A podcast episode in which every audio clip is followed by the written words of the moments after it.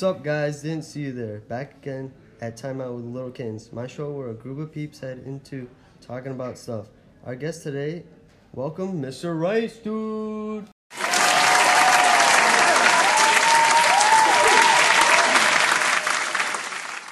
What was that intro song? This guy is a programmer straight from Japan. Today's topic is about the coniferous forest.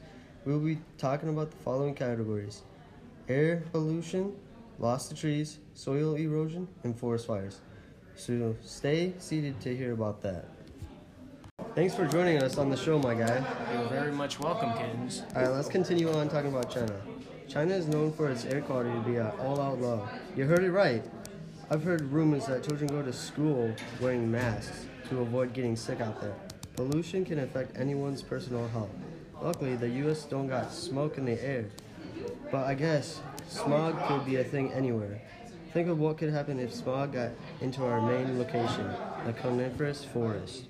I totally agree. In fact, smoke and fumes produced from burning fossil fuels rise into the atmosphere and combine with the moisture in the air to form acid rain. The main chemicals in air pollution that create acid rain are sulfur dioxide and nitrogen oxide. Of course, this would be a threat to our environment, but it shocks me so much, like you can't make this up. There are situations when factories become careless and then there's a giant gray thing in the sky. Calm it down there, Rice. Let's have a word from the tree industry. I don't know exactly how many trees are being cut down today. When we humans cut down trees, less water vapor is able to return to the atmosphere, which reduces the amount of rainfall.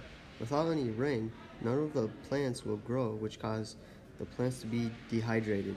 Get what I'm saying? There's people that make people look like jokes. Cutting down trees causes climate change, flooding, increase of greenhouse gases, and we can end up with fewer crops. This, the destruction of trees may therefore encourage the global warming. Changing the changing temperatures can alter which organisms can survive in an ecosystem. Lots of this business is happening in forests. But there is one thing that, of course, does not blend in with certain problems. The other thing is being soil erosion.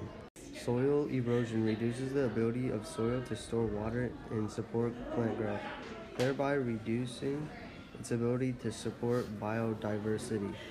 Erosion promotes critical losses of water, nutrients, soil organic matter, and soil biota, harming forests, rangeland, and natural eco- ecosystems.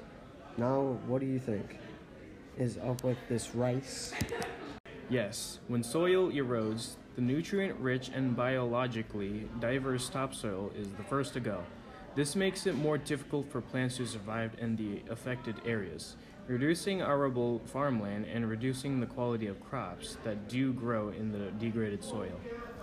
Soil erosion also changes in the depth of the soil, reducing the amount of earth available for roots to take hold.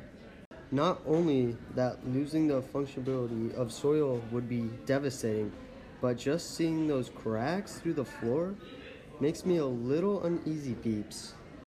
Yikes, that's all the time we have, guys. Be sure to find us next time to hear about chocolate bars. Are they better than fruit candy?